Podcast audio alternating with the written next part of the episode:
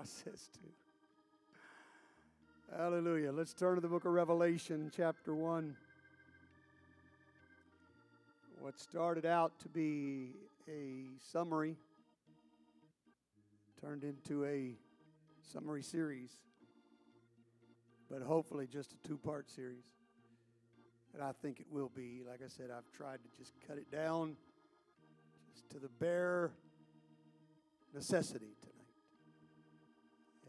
Um, so that I can give you my best during a shorter period of time and not wear myself down too much. Revelation chapter 1, verse 11, saying, I am Alpha and Omega, the first and the last.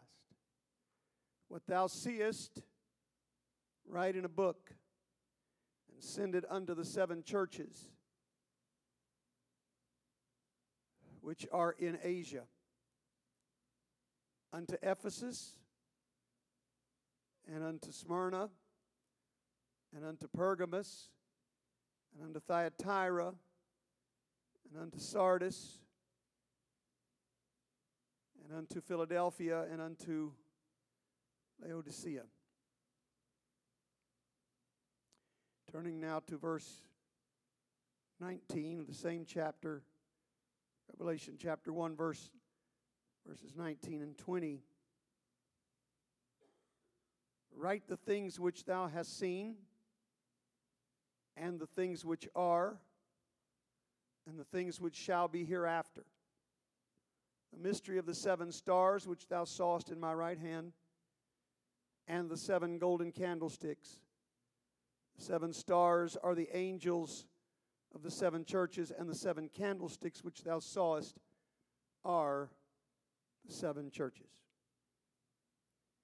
And so tonight we are in part two of our summary of this very lengthy series of studies, lessons from the seven churches. We began this many, many months ago. It has taken us quite a while to get through it. I trust I'm going to be able to finish it tonight with the help of the Lord. I want you to put your Bibles down and I want you to talk to the Lord right now. I need His touch right now. And uh, I want to deliver the burden of my heart. Let's, let's talk to the Lord right now.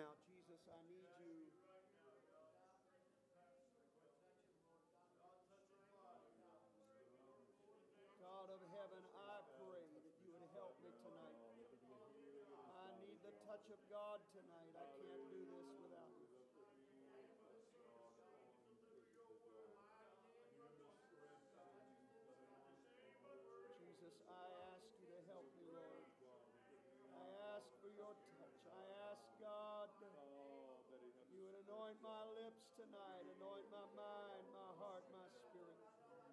Help me, Lord Jesus. God, I need your help. I need your help. Let's, let's talk to him. Let's talk to him. Let's talk to him.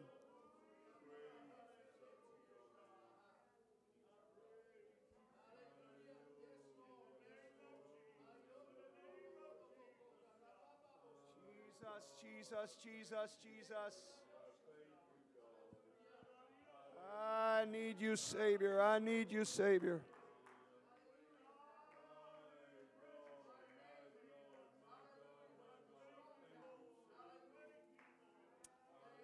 I need you, Savior. I need you, Savior.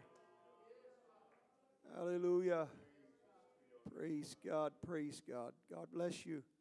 You may be seated tonight. If you would just bear with me as I make a few marks of review tonight.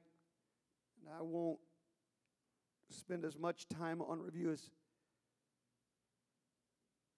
as what I have in my notes tonight.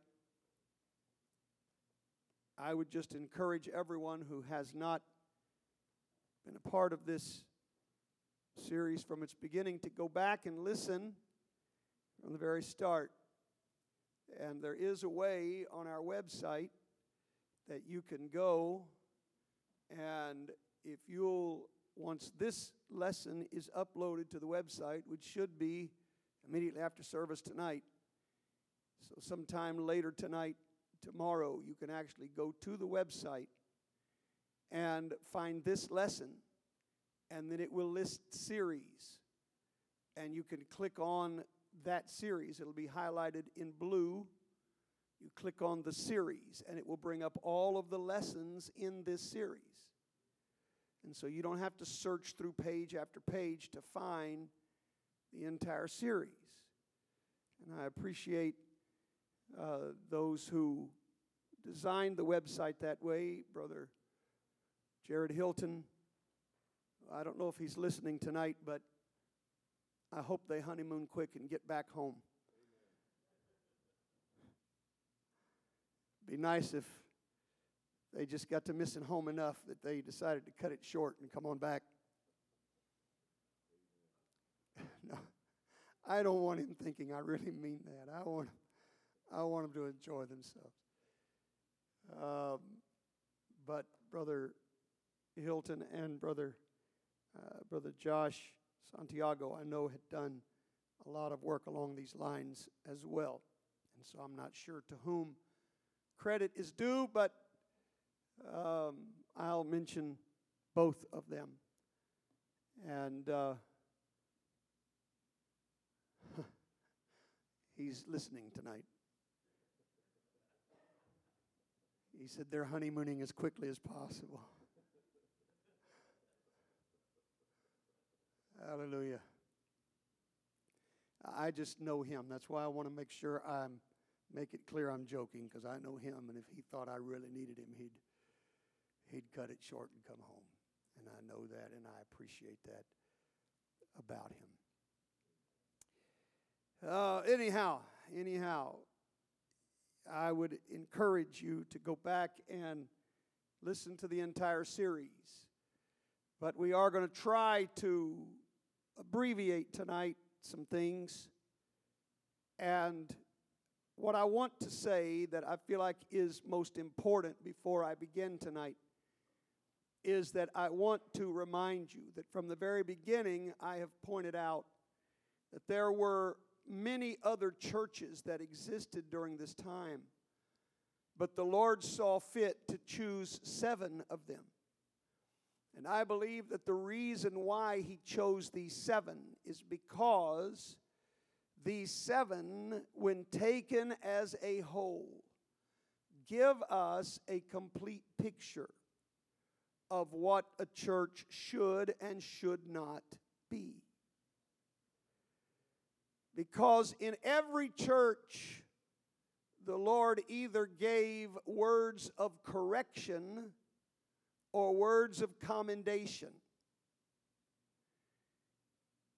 And to most of the churches, he gave both. Now, to the church of Laodicea, he said nothing positive.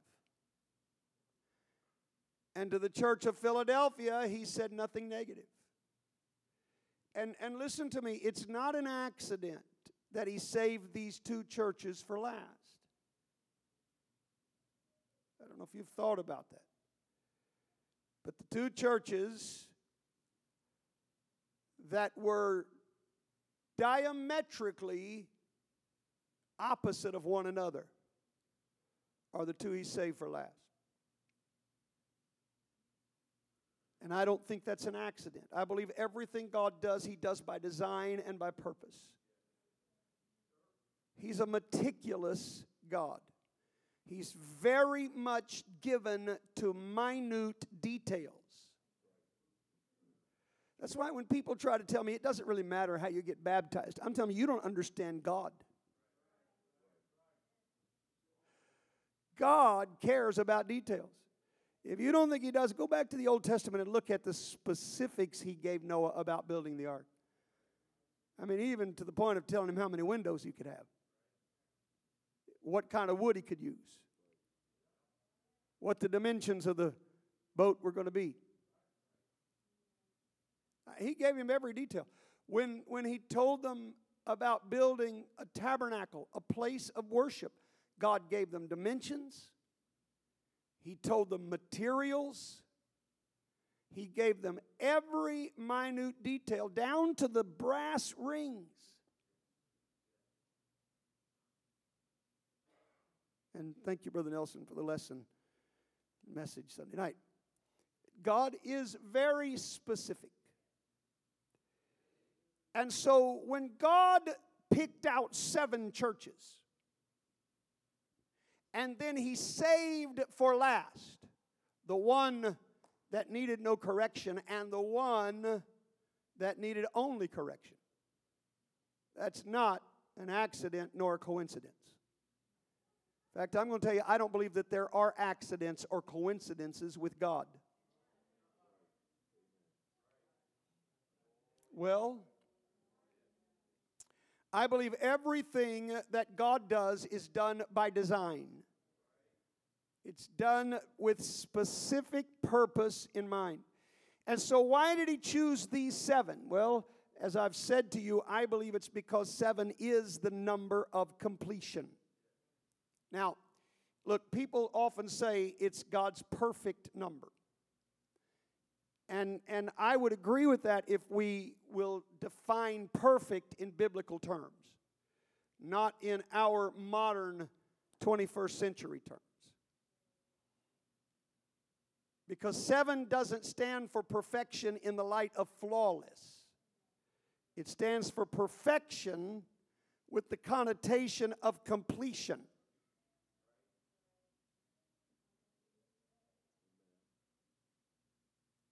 of, of being totally everything it needs to be.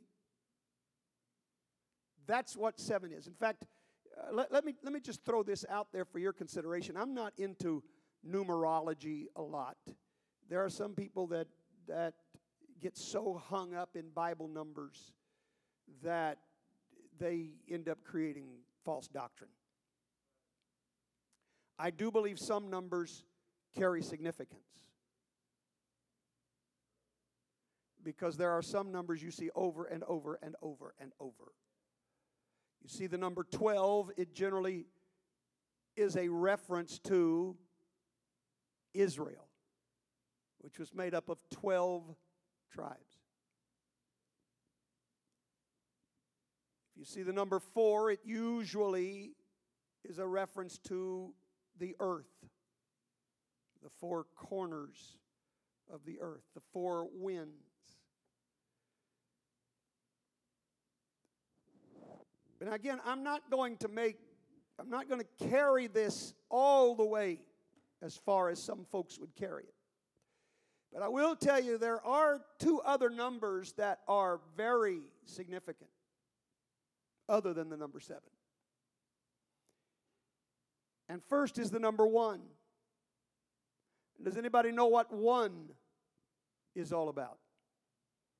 That's God. That's God's number. Don't, don't try to say seven is God's number. Seven is the number of completion. But one is God's number.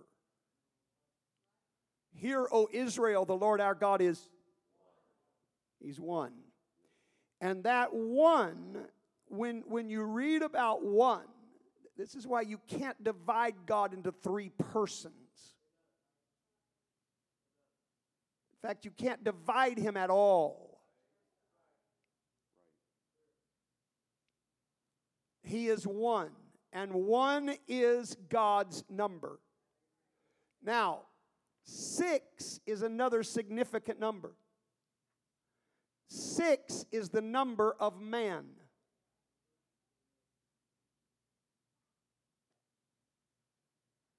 because man was made on the sixth day. Which, this is just food for thought. All of you prophecy buffs out there who know so much more about prophecy than I ever will. It's interesting that the number for the mark of the beast is 666. When you think in terms of Hebrew mindsets, the Hebrew thought processes. I've pointed out to you that in Hebrew they didn't use bold or all caps or underlines. How did they emphasize something? They repeated it. Now, if they repeated it once, then it was strong emphasis. But if they repeated it twice, it was the ultimate emphasis. If six is the number of man,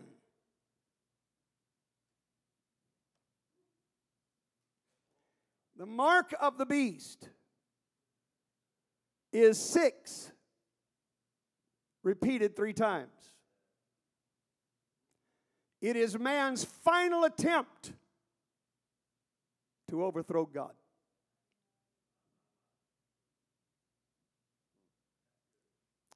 All right, that's about as deep into prophecy as I'm going to get. But let's go back and talk about one is the number of God, and six is the number of man.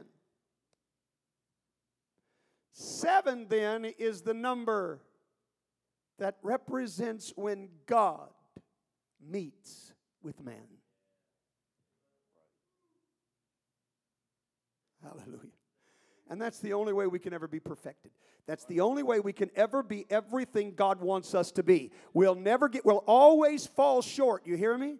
We'll always fall short of completion and perfection by our efforts alone. But you bring God into the mix.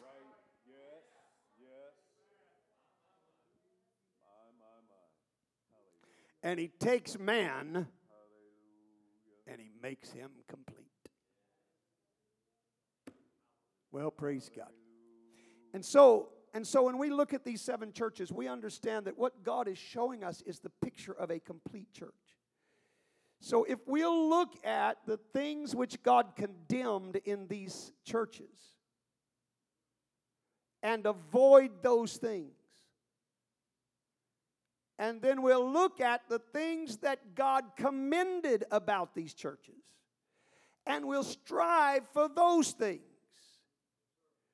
Then that will help us to become the complete or spiritually perfect church. Now, again, not flawless. Don't it's so hard for me to use that word because I know that's what's lodged in our minds when we say perfect. But that's not the Bible definition.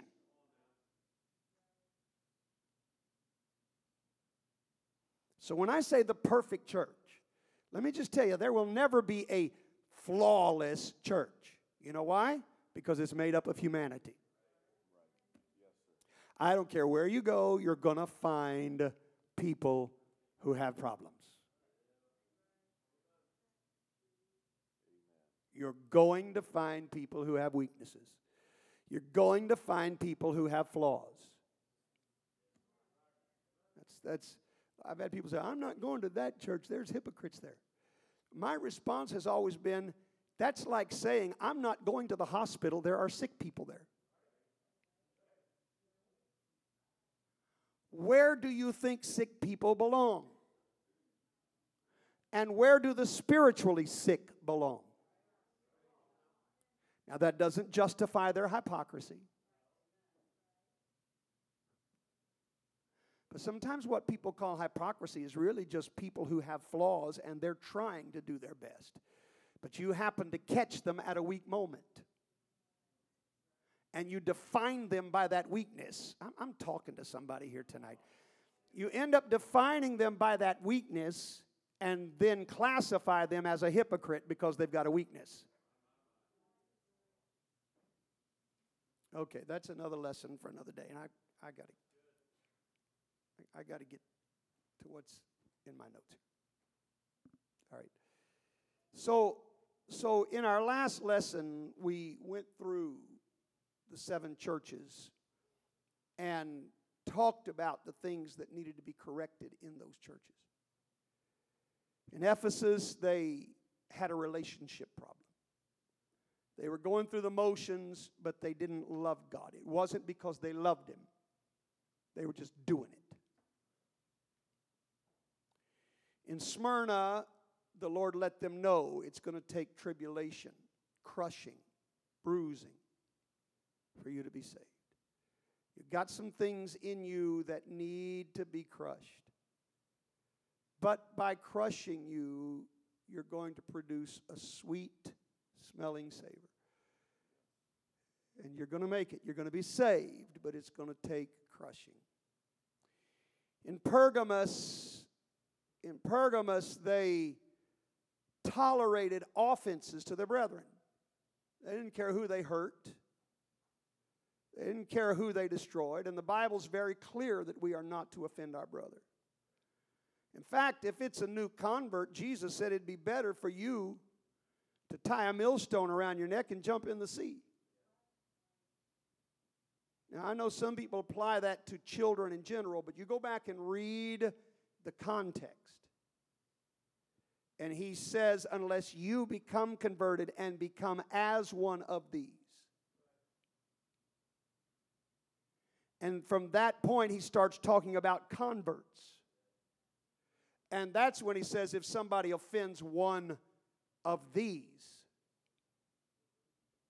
and the subject there is converts, it's better that a millstone were tied about their neck and they're cast into the sea. The Lord is very adamant that we need to be careful. We don't need to have this cavalier attitude. Well, I don't care what they think. You need to. Well, if they can't handle it, that's their problem. No, it's your problem too.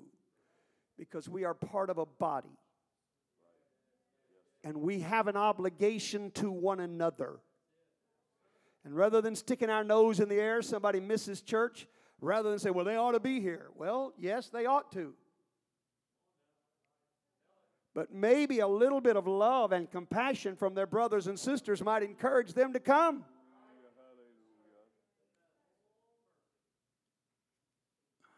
kind of sneaking all this in on you here.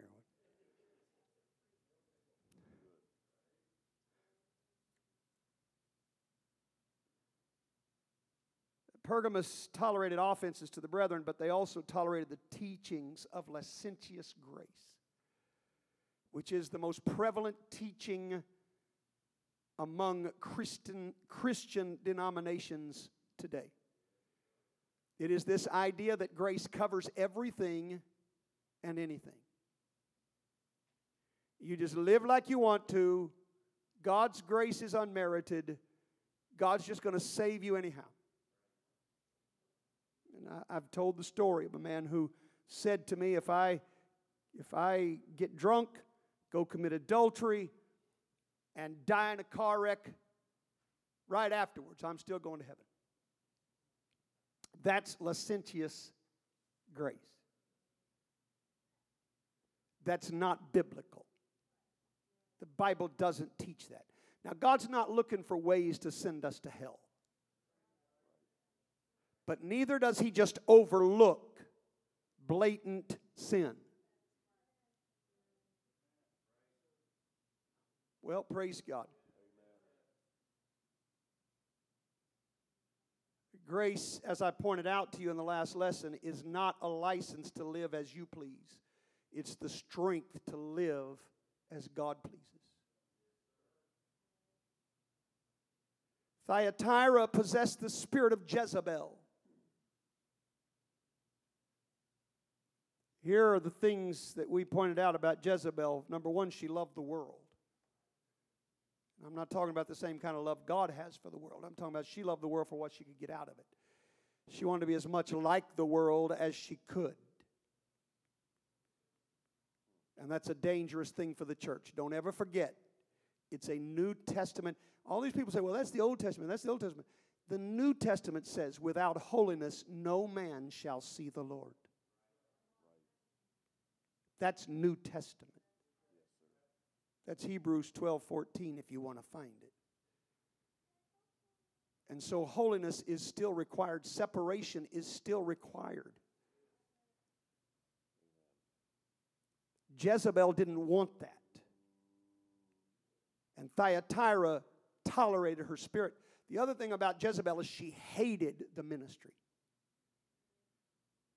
Jezebel was wanting to kill the prophets, unless they were the prophets that told her what she wanted to hear. Now, she liked those prophets. But any prophet that's going to tell her the truth, she didn't like. And she wanted them dead. That's the spirit of Jezebel. And Thyatira had the spirit of Jezebel. We've got to learn to hate the world and love the ministry. And I know this church does, and I appreciate it. In fact, I was telling someone just the other day, I was bragging on this church. I was, I was stating to them, this church has developed such a love for the ministry that I, I have no qualms about inviting a young man who's never even preached out of his home assembly to come and preach because I know this church loves the ministry. And, and you understand, he may put Moses in the ark.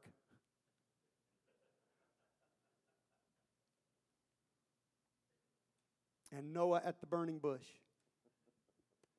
He may make some mistakes. He may pronounce some words wrong. But this church loves the ministry. And this church has a heart to watch ministers develop and to make an investment in them. You know, when I think back, I was only 36 years old when I came here. That's really pretty young now. Uh, when I look when I look at it, 36 is pretty young.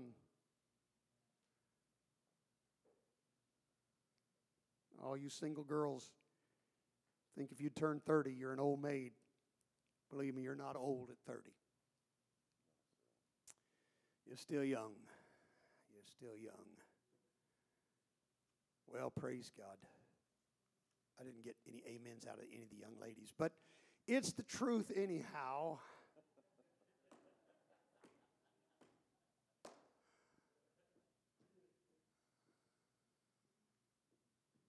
Praise God. So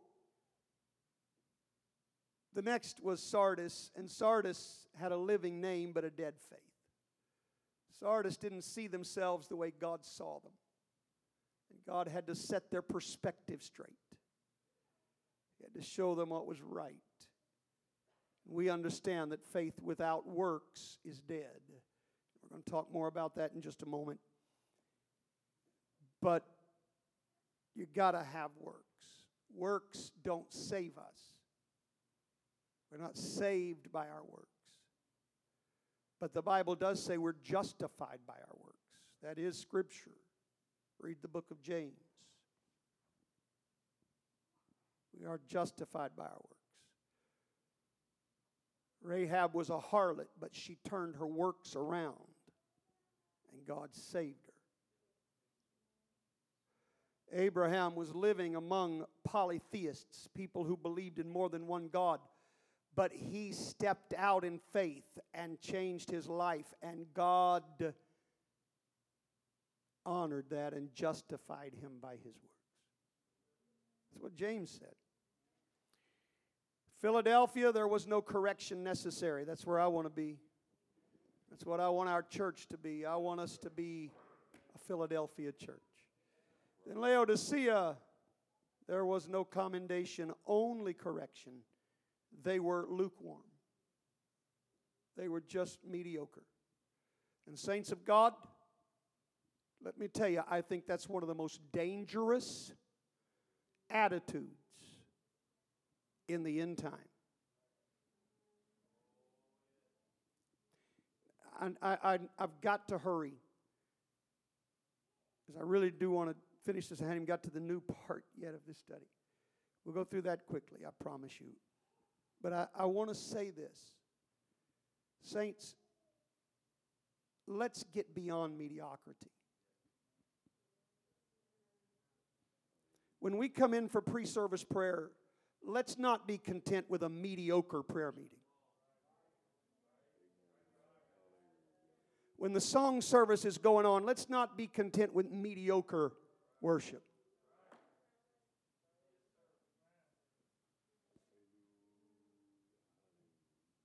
And you do understand that this, this term lukewarm, the Lord said, I would rather you be hot or cold. And the word hot is zestos. He wants you boiling.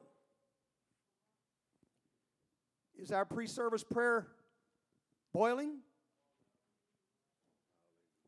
Is our worship boiling? Or is it just room temperature? Do you know what? You know what room temperature is usually a sign of? Something's dead. Well,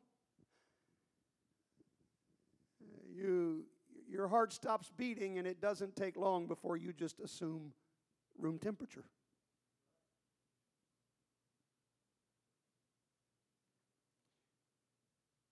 I don't want to just be room temperature. This is why someone wisely said we've got to learn to be a thermostat and not a thermometer. You know the difference? Now, most thermostats have a thermometer on them. But if the thermometer is the only thing that's working, it doesn't do much good. Because a thermometer just tells you what the temperature is. A thermostat sets the temperature, controls the temperature. And as the children of God, we shouldn't just walk in and say, Well, it doesn't feel very good in here tonight. Well, Holy Ghost not moving tonight. Okay. Brother Thermometer, thank you for the report. But how about becoming a thermostat and turning up the heat a little bit? How about building a fire? Oh, somebody hear me tonight. How about getting some flame going in here rather than just reporting, well, I don't feel it, I don't feel it. Okay, well, then create something you do feel. I'm not talking about faking it. I'm talking about praying and worshiping and seeking God and feeling after God until you do feel it. That's not fake if you're doing it God's way.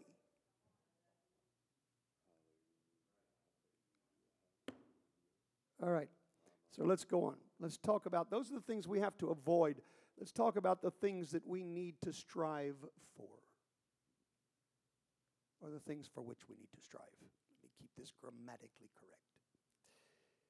Let's talk about the commendations, the things we must attain.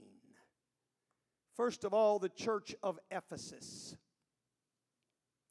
What we saw when we studied Ephesus was that these were committed workers, patient laborers who recognized, refused, and rejected false prophets and false doctrines. They bore reproach. They bore their cross. They bore each other's burdens. They bore everything they encountered. That's what God said about them. These were the positive things. 1 Timothy chapter 6 verse 20. This is what we've got to do as a church. 1 Timothy 6 and 20. O Timothy, keep that which is committed to thy trust, avoiding profane and vain babblings and oppositions of science falsely so called. O Timothy, keep that which is committed. Hold on to it, church. When we when we reach a place spiritually, don't let it slip between your fingers. Don't let us lose ground spiritually. Hold on to what you get. 2 Timothy 1, verses 13 and 14. Hold fast the form of sound hold words. Hold fast. Everyone say, hold fast.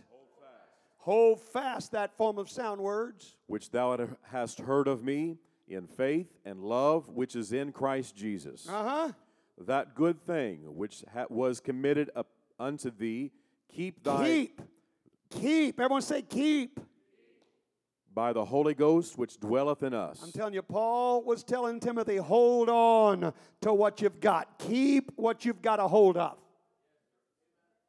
Well, hallelujah. 2 Timothy 2 and 2. And the things that thou hast heard of me among many witnesses, the same commit thou to faithful men, who shall be able to teach others also. Now look at what he says here. He says, Keep what's been committed to you. Hold on to what I've given you. Keep what I've committed to you.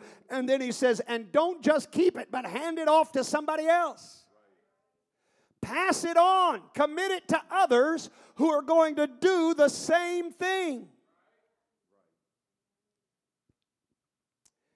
This is what we've got to learn to do, church. We've got to be committed workers, committed to the cause, and committed to not only holding on to it, but propagating it. It's not enough for us to make up our mind, I'm, I must be saved, I must be saved. Yes, we must.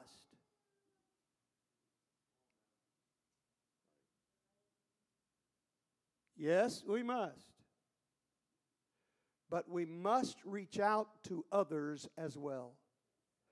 And we've got to do everything in our power to help everybody else we can help. Well, praise God. Now, I told you I'm going to do this quickly. So, what I'm going to do is I'm going to take the next three churches, read to you the positives, and then just kind of sum it up into two principles for all three churches, all right? I told you I'm going to, I'm, I'm going to, I really am trying. I am trying. So, Smyrna, what the Lord said positive about Smyrna was that they were faithful workers who endured tribulation and they were spiritually rich even though they were physically poor. Now, they were faithful workers who endured tribulation. And they didn't get, they didn't get hung up on financial things. They made it a point to be as spiritually rich as they could. Oh, that we could get that attitude. That we'd be more concerned about spiritual investments than we are earthly investments. Pergamus, at Pergamus, the Lord said they were committed workers. Does that sound familiar? Smyrna was faithful workers. Pergamus was committed workers. In the midst of spiritual adversity, they were committed. And the Bible says they held to the Lord's name and refused to deny the faith. Now, they were going through things, but they endured what they went through and held on to what they had. They were committed workers. In Thyatira, they were loving and patient workers, and they were faithful servants. So let me, let me give you two principles that sum up all three of these. First of all, we've got to learn to work. Being a part of the church is not just coming to church and singing, I saw the light, I saw the light. Well, I'm glad you did. I really am. I mean that. And I'm glad I did. But there's more to this than just us coming to church and filling a pew.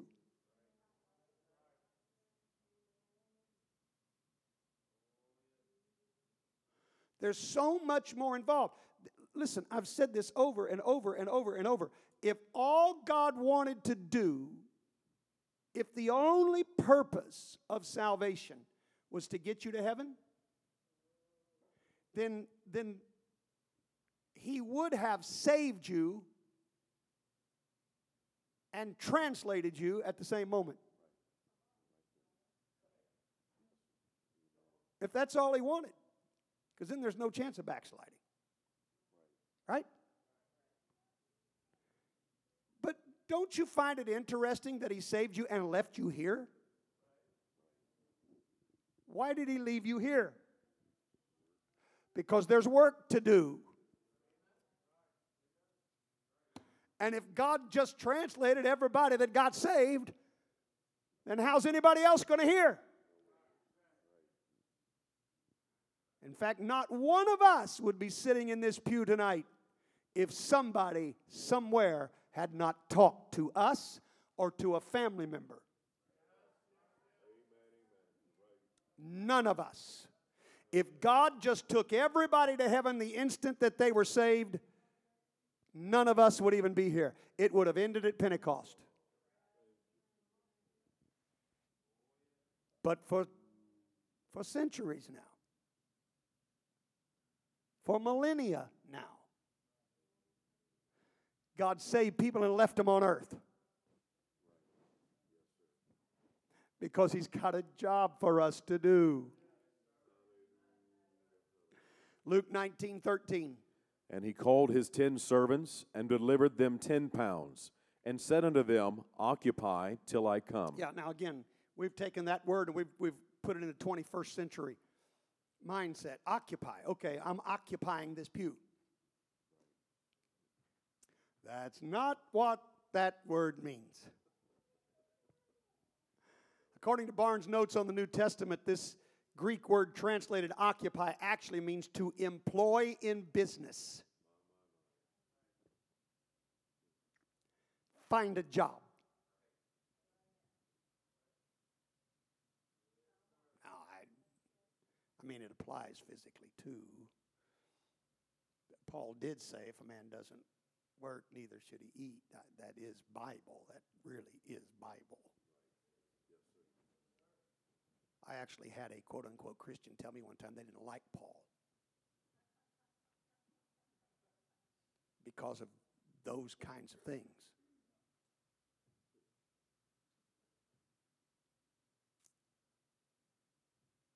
Um, I like Paul. In fact, I don't mind telling you, I like everybody who wrote the New Testament and everybody who wrote the Old Testament. Uh, I like what Paul said. Because what Paul wrote was really just the Holy Ghost speaking through him. So, so if you don't like what Paul said, that means you don't like what God said. Now, I'm not going to talk about physical employment, though. The point here is we've got to be spiritually employed. We've got to be working in the kingdom of God. When he said, Occupy till I come, he's saying, Find something to do in the kingdom of God. Talking to a preacher and preacher's wife just recently, and they made a statement. They said, We have found through the years that when somebody becomes a part of a church, those who will get involved right away usually last the longest. But those who just flounder around trying to find a place, trying to find something, not really ever committing, they never really feel a part and they never really get much done. Now, I didn't say that, so don't get mad at me. I, I'm just telling you what somebody else said, all right? I'll throw them under the bus. They said it. So you can still love your pastor. I'm just repeating what someone said.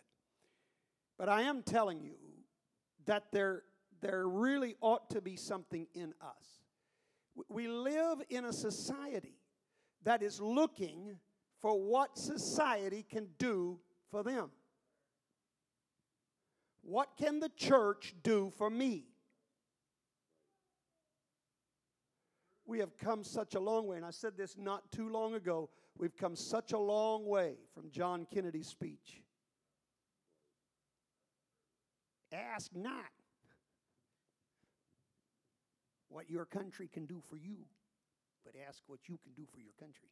Now, that's about the best Bostonian accent I can do, so. What he said, he said, don't, don't ask how we can help you, ask how you can help us. Well, I want to tell you, that's especially true of the church, more so than the government. Rather than asking, What can the church give me? the attitude ought to be, What can I do for the church? Because this is God's kingdom. And I want to see God's kingdom go forward. I'm not just looking for a place where I can come and get a blessing once in a while. I'm looking to be a blessing.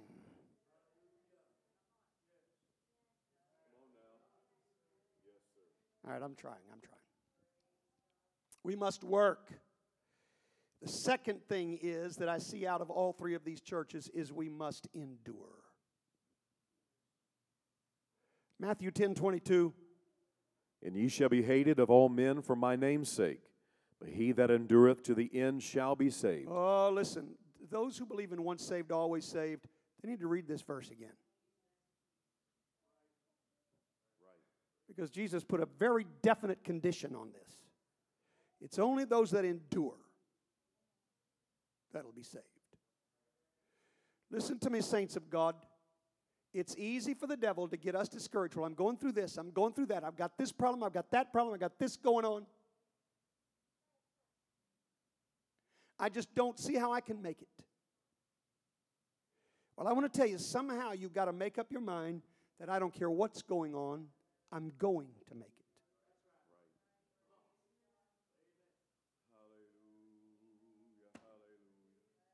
Let me tell you, I saw one of the most moving sights this weekend that I think I have ever seen in my life, and that's saying something. Some of you may not know, those who went to the wedding, I think most of you are aware, just moments before the wedding began. In fact, the music was playing, folks had already been seated, they'd, they'd brought in the family members they had started the song, the ministers were supposed to walk out when this song started. But but one of the ladies in the church stepped into the office and said, I know this is a bad time. But this young man whose parents attend the church was just shot just about two blocks from the church. Pastor Burgess, of course, had to leave and see what was going on. And, and unfortunately, the young man was killed. Just a couple of blocks from the church. Now, you know, I told my wife, I said, it's interesting. The original plan is I was going to drive Brother Hilton and his new bride to that very gas station after the wedding. She was going to leave her car there it's one of the things we talked about, her leaving her car there and me just driving them to that gas station and, and letting her pick up her car. Had we, the, the whole thing was a crime scene. It, it would have been a mess, but God spared us. We changed our minds and went a different route. Long before that ever happened, we decided not to do that. But it's one of the things we discussed. But the Lord helped us in all that. But but anyhow, I said all that to say so here is this this this was a backslider. His mom and dad in the church. He shot down in cold blood on Friday night. On Sunday night, there were sinners praying. And Bishop Johnson leaned over to me now, this was, we had a Holy Ghost blowout before they ever asked me to preach Sunday night. It started with a special song that was going on, and, and people started coming to the front. Bishop Johnson leaned over to me and he said, You see that woman right there that's praying with the sinner? That's the mother of the young man that was just killed. And right behind her, praying with that young man, that's the dad.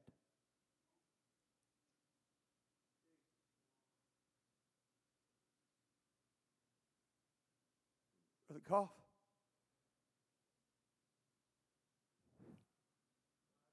If anybody had a right and a reason to not even be at church that night, if anybody had a right and a reason to feel sorry for themselves, to sit in a pew and do nothing but weep and cry. A mom and dad whose backslid son was just murdered had that right.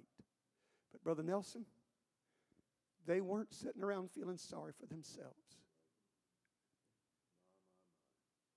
They were trying to help somebody else. They were trying to pray with somebody else.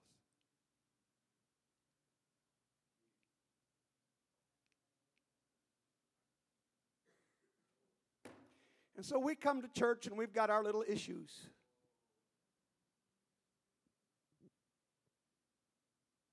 But I don't think any of us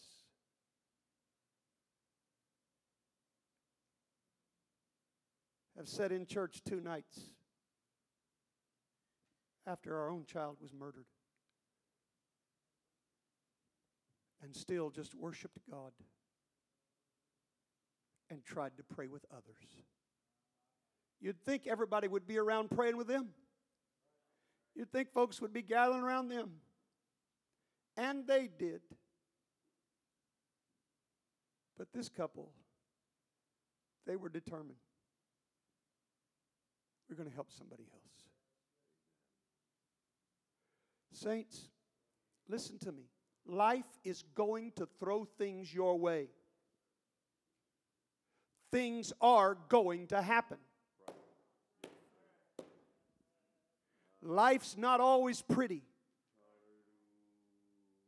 I wish I could promise you a bed of roses when you receive the Holy Ghost, but I can't. I'm going to tell you there's going to be plenty of thorns, Holy Ghost or no Holy Ghost. But what you've got to do is to make up your mind I'm going to endure no matter what happens. It would have been easy for them to get bitter at God. I don't know how many hours they prayed. I don't know how many days they fasted for their son. I don't know. But they weren't bitter towards God. I hope somebody's hearing me tonight. I'm telling you, we can make it if we want to make it. If we want to live for God, we can live for God.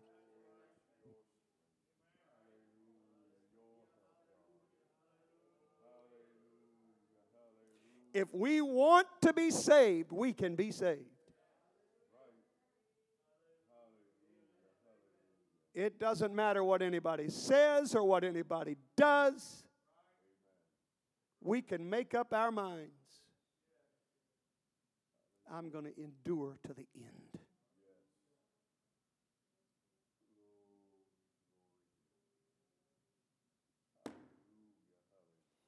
Well, all right, I get 10 minutes.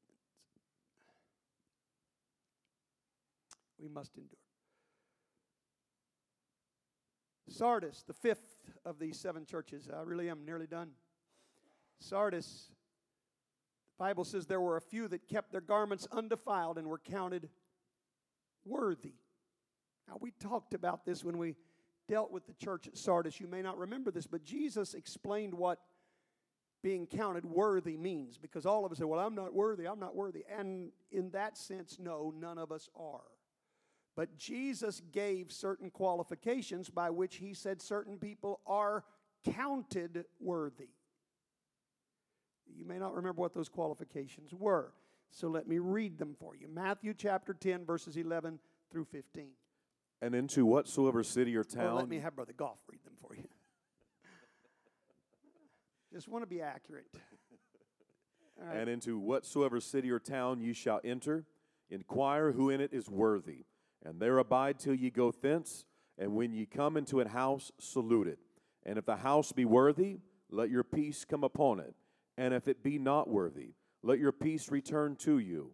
And whosoever shall And receive, whosoever shall not receive not you, receive you, nor hear your nor words. hear your words. When you depart out of that house or city, shake off the dust of your feet. Uh huh. Verily I say unto you, it shall be more tolerable for the land of Sodom and Gomorrah in the, in the day of judgment than, that, than for that city. Now, I don't know if you caught that or not.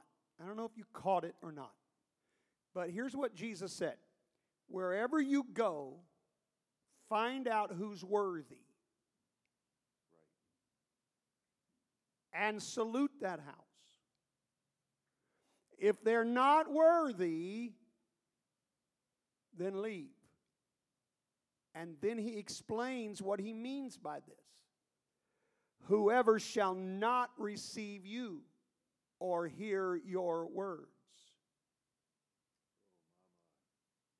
So Jesus is using this term, they were counted worthy, based on whether or not they received the messenger God sent them. If they listened to the words of the messenger God sent, then they were counted worthy. If they didn't, then they were not counted worthy. And Jesus said it's going to be better for Sodom and Gomorrah on the day of judgment. Now, do you know why that is? Because Sodom and Gomorrah never had a preacher. Even when the angels came, they didn't come to preach to Sodom and Gomorrah. Sodom and Gomorrah never heard one sermon.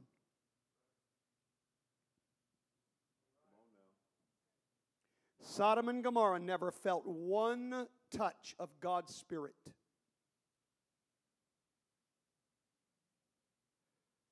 Sodom and Gomorrah never attended one church service. They never had the opportunity. Now, Jesus said it's going to be more tolerable in Judgment Day for them because they didn't reject an opportunity they had.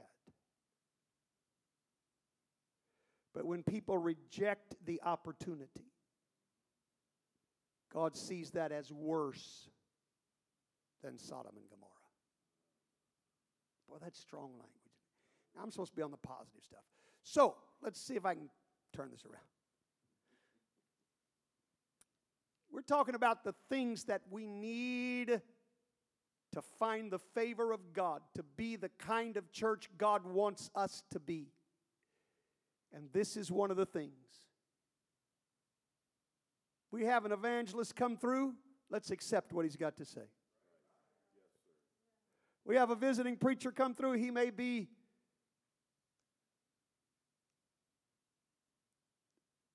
as unconventional as Joseph Allah. And that's, that's pretty unconventional, I'll tell you. But I love him. And he did a great job, and he helped this church. But he's totally unconventional. I've never in my life ever seen anybody like that. Just preaching along, doing a great job, and all of a sudden stop and carry on a conversation with somebody sitting in the pew. Never seen anything like that in my life. But it worked. And you know what? I want to receive it. Whoever the messenger, however unconventional, if God sends them our way, I want to hear it. I don't ever want to get to the place that I start getting skeptical of the preacher because it never stops. It's a slippery slope.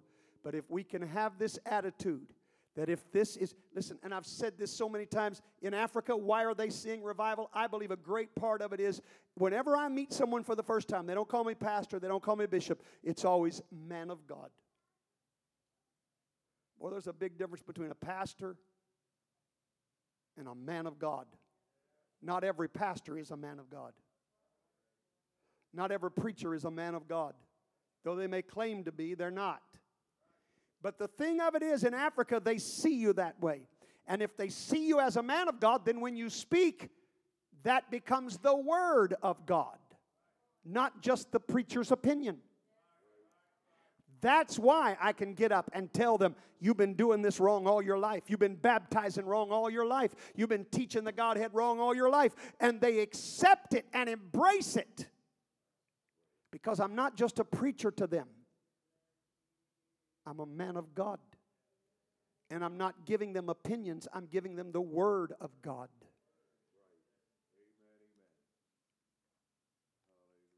And that's what God's looking for in a church.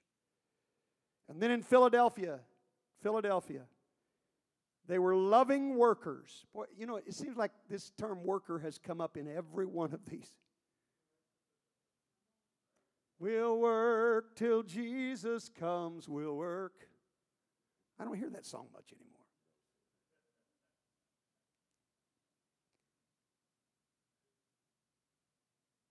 They were loving workers who kept God's word and would not deny his name. Matthew chapter 10, musicians come, Matthew chapter 10, verses 32 and 33. Whosoever therefore shall confess me before men, him will I confess also before my Father which is in heaven. But whosoever shall deny me before men, him will I also deny before my Father which is in heaven. All right, so we've talked about being loving workers. We've talked about that. We've talked about keeping God's word, discussed all that. The third thing was that they would not deny his name. And Jesus makes it clear we've got to make sure we don't deny his name. Now, I'm just going to throw this out uh, free of charge here tonight, but if somebody refuses to baptize you in Jesus' name, that sounds like to me they're denying his name. They're denying the power that comes in that name when you're baptized using that name. But that's not the only way that we deny his name, of course. But we do have to be careful, amen, that we confess him before men. That's when he said he will confess us before the Father. Praise God. Amen. I want to confess his name. I want to proclaim his name everywhere I go. Of course, in Laodicea, there were no commendations, there was nothing positive to share, so we've made it through the seven churches. The summary is simply this the picture of a perfect church, these seven characteristics. Number one, the members will carefully guard their love for and relationship with Jesus Christ carefully, carefully guard their relationship with Him. Number two, they will be committed, loving, patient, faithful workers. Not just members, but workers. Number three, they will not tolerate false doctrines, false teachers, or false impressions of themselves. Number four, they will not tolerate abuses of their brother's feelings. Number five, they will not tolerate the spirit of the world. Number six, they'll strive for perfection in their works and in their witness. And number seven, they'll go above and beyond mediocrity in their godly appearance and their spiritual walk. Well, praise God. Maybe I need to put that list of seven together and share it. And let us keep it and work toward it. Let's stand tonight. Let's lift our hands to the Lord. Let's talk to Him together, everyone. Let's talk to the Lord right now. Let's talk to the Lord right now. Everybody, let's talk to the Lord. I love you, Jesus. I love you, Jesus. I love you, Jesus.